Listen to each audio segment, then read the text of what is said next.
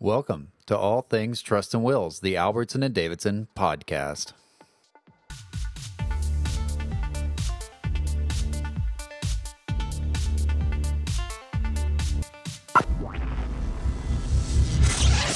Hello, this is Keith Davidson. Thank you for joining me for another episode of All Things Trust and Wills. On this episode of Cross Examination, we have a special guest in our Aldav studio, Mr. Rich Gaines with Legacy Legal. Rich Gaines is a very experienced estate planning and tax planning attorney with over 30 years of practice under his belt. He also a, has a master's in tax law. Mr. Gaines came up with a concept that he calls foundations for success.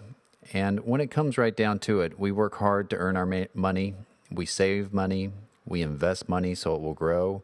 But then there comes a time when we want our money to work for us. We want our money to protect us, and we want our money to pass on to provide better lives for our children and grandchildren. And Mr. Rich is here to talk to us about how to do just that. Welcome, Rich Gaines. Thank you so much, Keith. Uh, it's a pleasure to be here. So let's start off by just talking about what exactly is a legacy and why should I care about that? A legacy, in its simplest form, is how you will be remembered. And it doesn't necessarily have to be something fancy, like the Bill Gates and the very high net worth people that we hear about quite often, because the reality is that everybody's going to leave a legacy. And the question is, what kind of a legacy will that be? Is it one that you like? Is it one that you choose?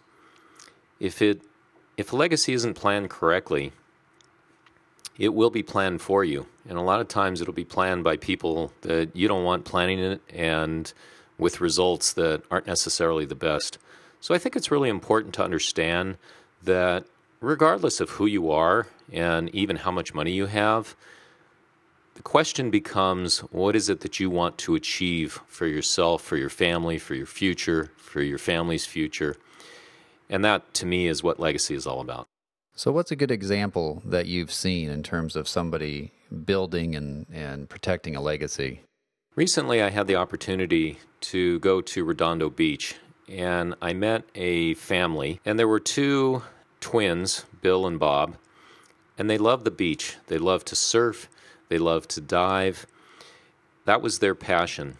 And what they did is they took that passion, they took that love, and they made a business out of it. They sell surfboards, they sell all kinds of beachwear, they sell dive equipment, and they became a staple in the community. The surf and dive shop became a multi million dollar family business. There's over 13 family members working in this business, uh, five of whom are very active.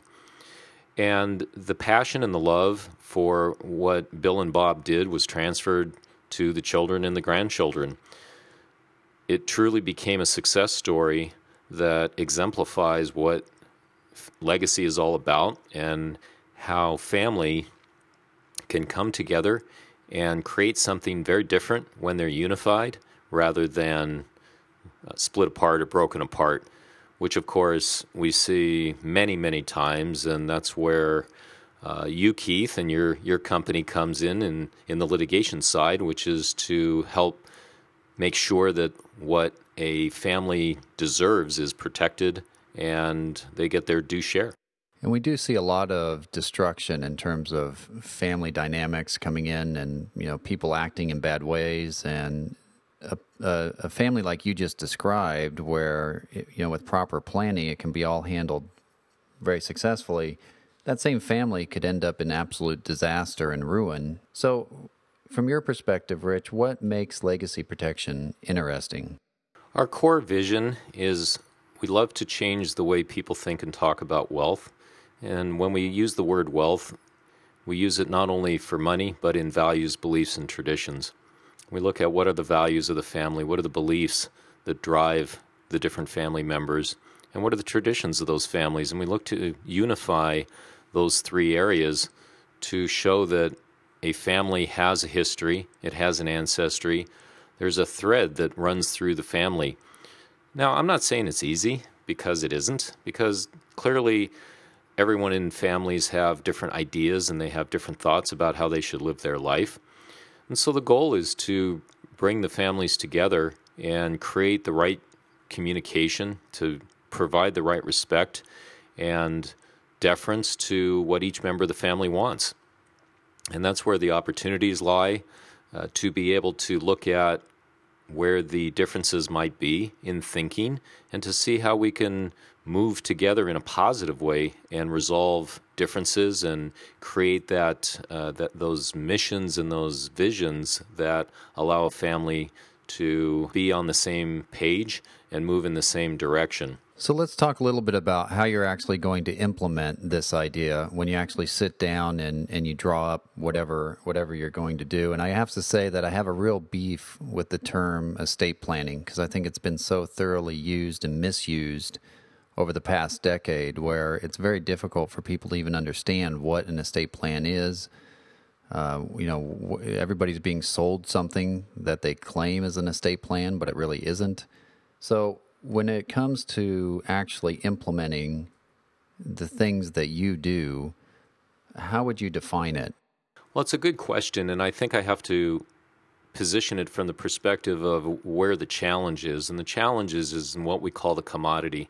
That even this industry is starting to become a, a situation where people are looking for the most inexpensive solution, something that they think they can buy off the shelf, if you will. And we have a lot of these traditional uh, structures in place and patterns, distribution patterns.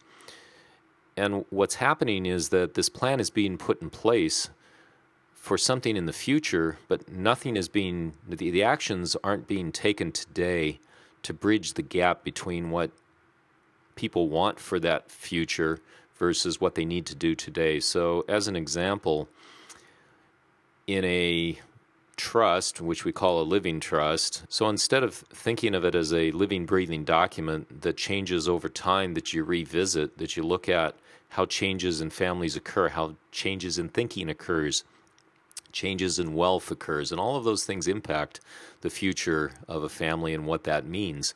But most of the time, people do it as a one time transaction that they say, okay, I got it done, and now I don't have to worry about it for the next 40 years. Well, that just is abs- that's an absolute disaster. It's an absolute mess. It, it's what endangers families. It what it's what endangers uh, the wealth of the family, and of course creates, as you know, Keith, the litigation that that you see so often. And so the challenge is to look at these standard provisions such as health, education, support. What the heck do those terms mean?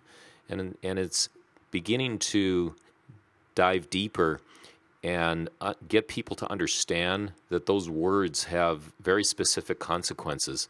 And if we can get clarity in our communication, the English language being a very ambiguous language, but if we can get common definitions as to what those terms mean and how they're to be implemented, then we can go a long way towards really making sure that the structures and the desires of what people want are truly implemented correctly.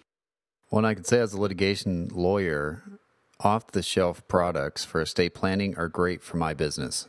So if you want to keep litigation lawyers fully employed, and everybody should want to do that, by the way, then you should you should buy an off the shelf product. And the problem, of course, that we see with them on a litigation perspective is the language isn't right. The you know nobody has really thought out about how it's going to be implemented, what the practical effects are going to be, whether or not they even control any assets because maybe they created an off-the-shelf trust and yet they didn't put anything in there, so it doesn't control anything.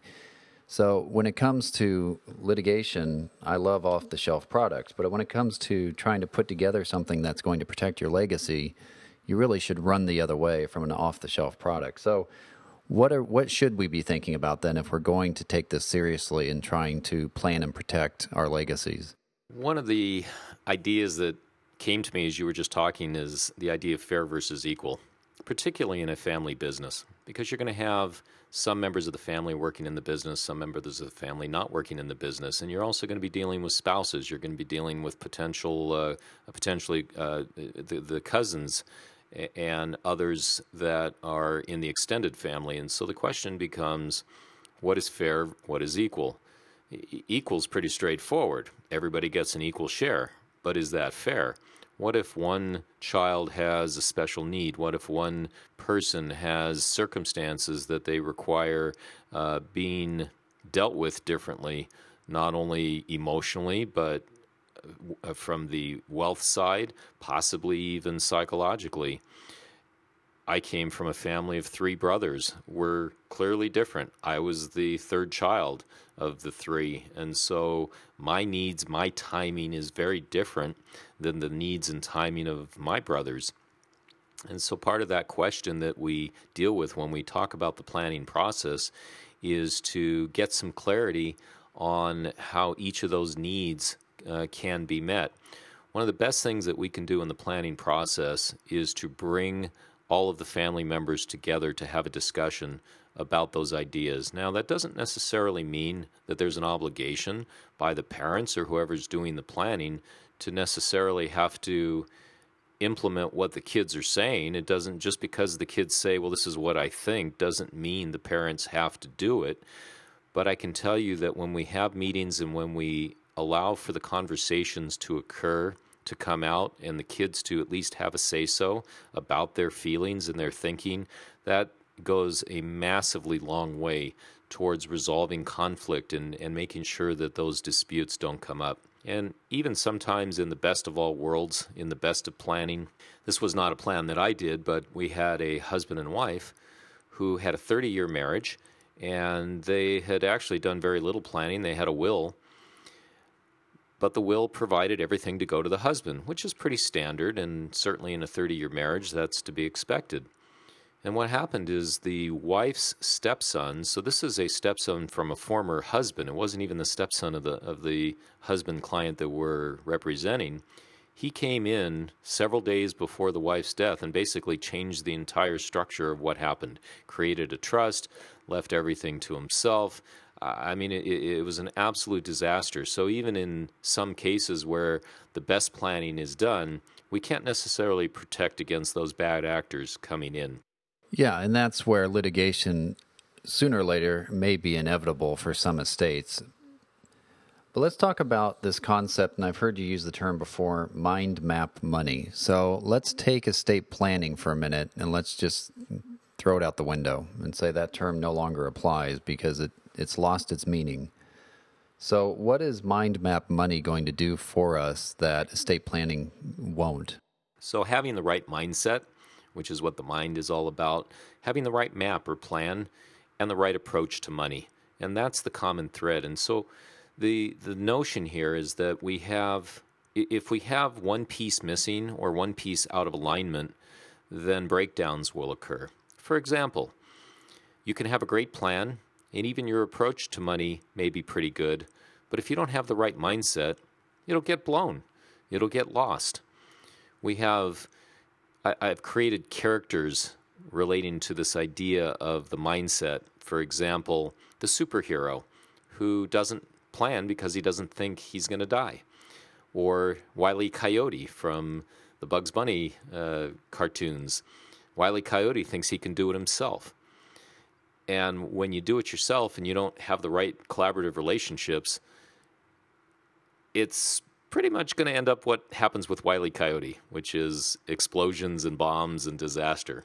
And so, all of these uh, ideas of mind map money is if we do these things in the right sequence, if we put our right mindset in place, if we know that we've taken care of how we approach what we do, that we have the right passion, we have the right commitment, we have the right drive in our lives with the right vision and the right goals, vision and goals coming from the map side. That's the plan.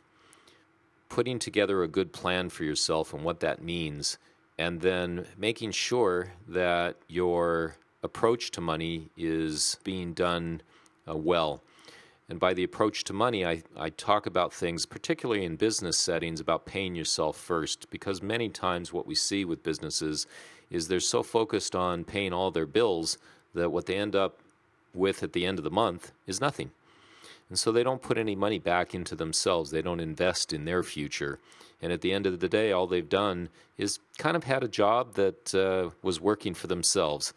And that can be a very, very uh, difficult and discouraging thought after many, many years.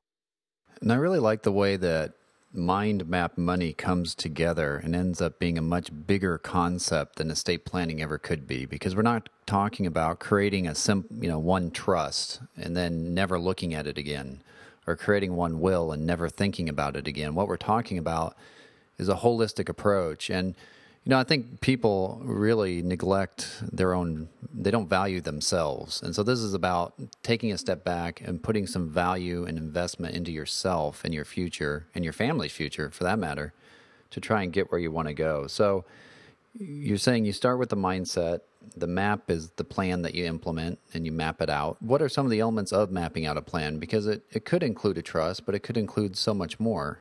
Absolutely. Uh, we, we actually have something we call the seven clarities when we talk about the planning process uh, or the mapping process. And, and the first clarity is about your vision.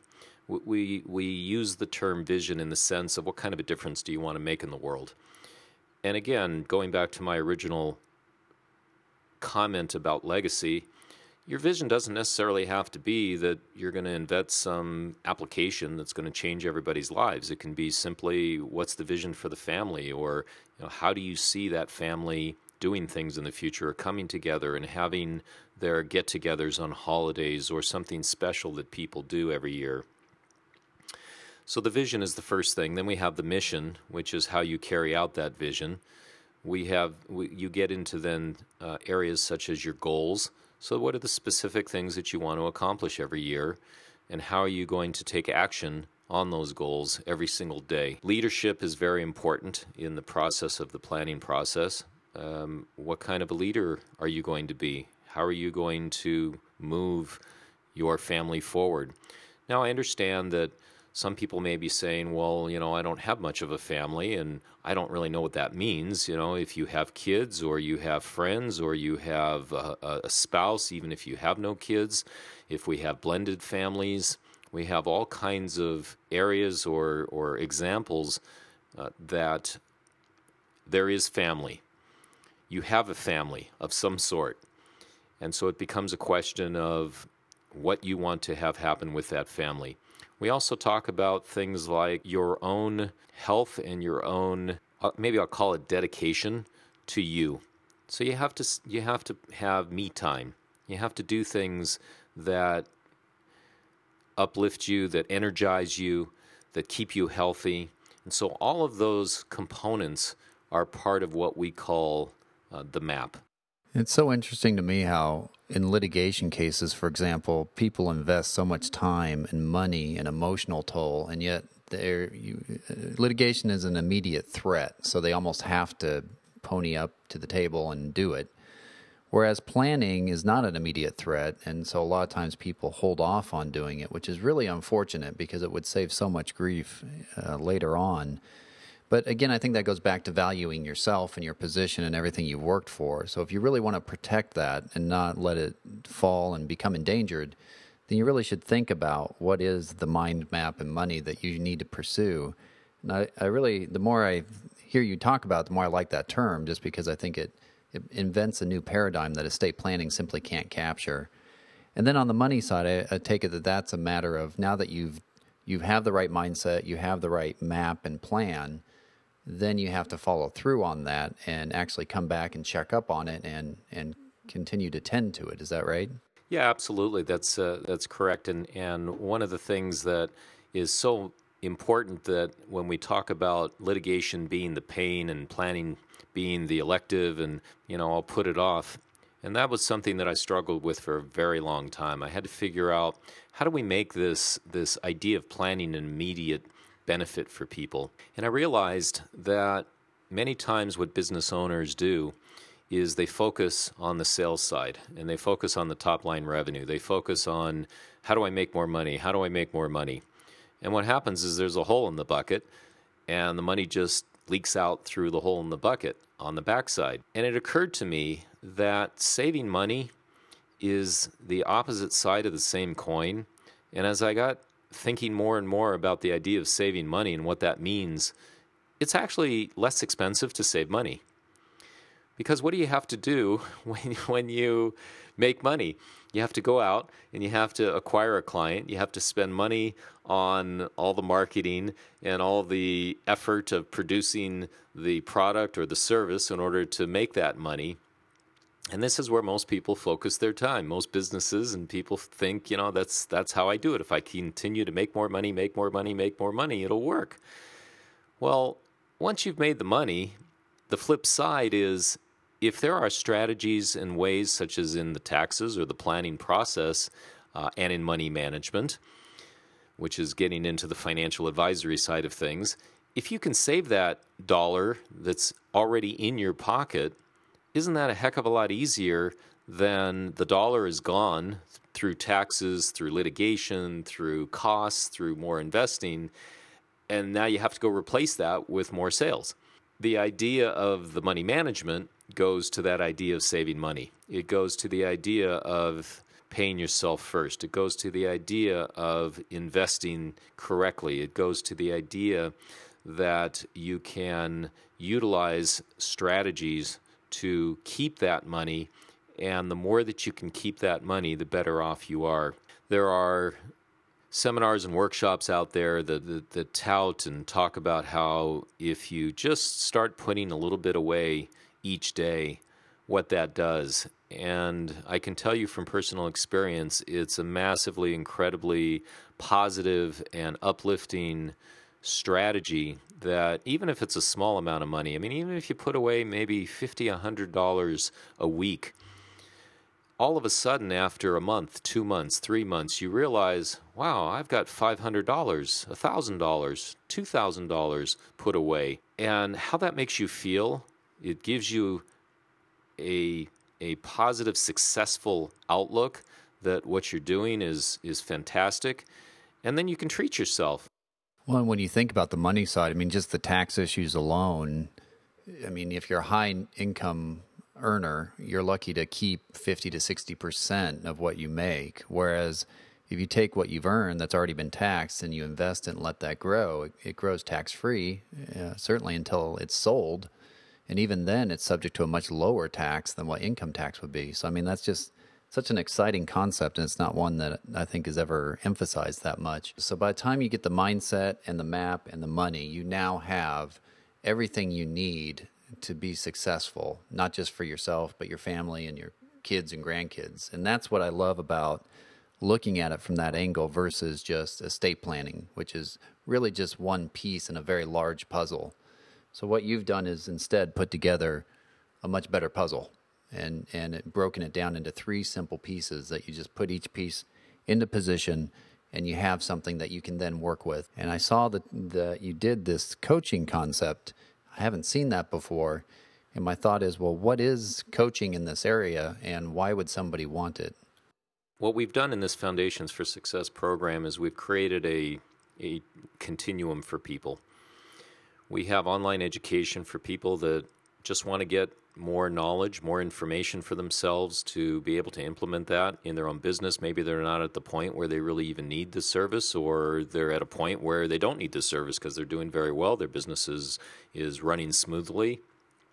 And so we've provided the online education as a platform for uh, just that actually it's just it's just it's education in various different areas and it doesn't matter whether you're a high net worth individual or not um, it's it's the information is neutral it's designed to be uh, available for anyone in any different position so for example some of the things that we deal with are we'll deal with um, uh, IRS and the different levels of the IRS. We'll deal with um, the different types of taxing agencies. We'll deal with questions of income tax and business tax deductions. We'll deal with how to protect the business from the legal and tax perspective, some of the strategies that are available.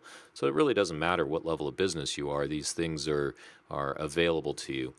The coaching is the second part of the program that you were just uh, referring to and it's very exciting. Um, the idea of the coaching is looking at four different areas. We look at business, we look at legal or law, we look at tax, and we look at money. And the goal of the coaching program is that for a monthly membership, you call in once a week and you can ask any question on uh, those four different types of areas, and we'll provide uh, coaching around that. So, Rich, you've described coaching before with three very specific words, which is discipline, accountability, and support. And I really like those three words, but maybe you can expound on that and just explain what does that mean discipline, accountability, and support? The people that we like to work with are committed to their success.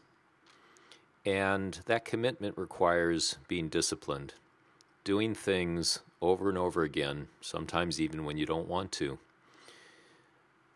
The biggest transformation that can occur in people is when they hold themselves accountable to their results. They don't blame others, they don't blame circumstances, they take responsibility, they realize that all of the what they're creating in life is that they're accountable to what they're creating. If somebody's having a bad day and you know or if you're having a bad day, how you present yourself to others even when you're having a bad day is important. You may you may be feeling down, but it's important not to show that. It's important to show that you still you don't take things out on other people that you respect them, that you uplift them, that you support them. So, being accountable to your own actions is part of that process. Um, one of the things we see a lot in the seminar industry and why it doesn't work is what we call the shelf help. People go to the seminars and they get the information and they think, oh, this is great. And then they stick it on the shelf. They stick the information on the shelf. They never use it and they wonder why it is that these seminars, you know, they just got ripped off or whatever they feel. And part of the challenge there is about our human condition. We get into habits, we get into patterns that, um, as human beings, and we have to break those patterns. And so we have to have our own discipline, we have to have our own commitment, we have to have that accountability. And of course, the support piece is the best, which is that it's having a coach, it's having somebody there to help you. When you're having a challenge, when you're stuck, when you're in that fog, when you're kind of directionless, getting somebody and having somebody to be able to just talk through things and support you is really what um, what is the the most valuable part of the the coaching program. So I want to thank you very much for being with us today, Rich. It was a pleasure talking to you and listening to your your view of these things. Thank you, Keith. It was uh, great to be here. Pleasure talking with you as well. And we wish everyone the best of success. If you'd like more information on Rich Gaines and his Foundations for Success program, you can visit his website at familylegacylegal.com. That's familylegacylegal.com. For information about this and many other trust and will topics, visit our website at aldavlaw.com. That's A L D A V law.com.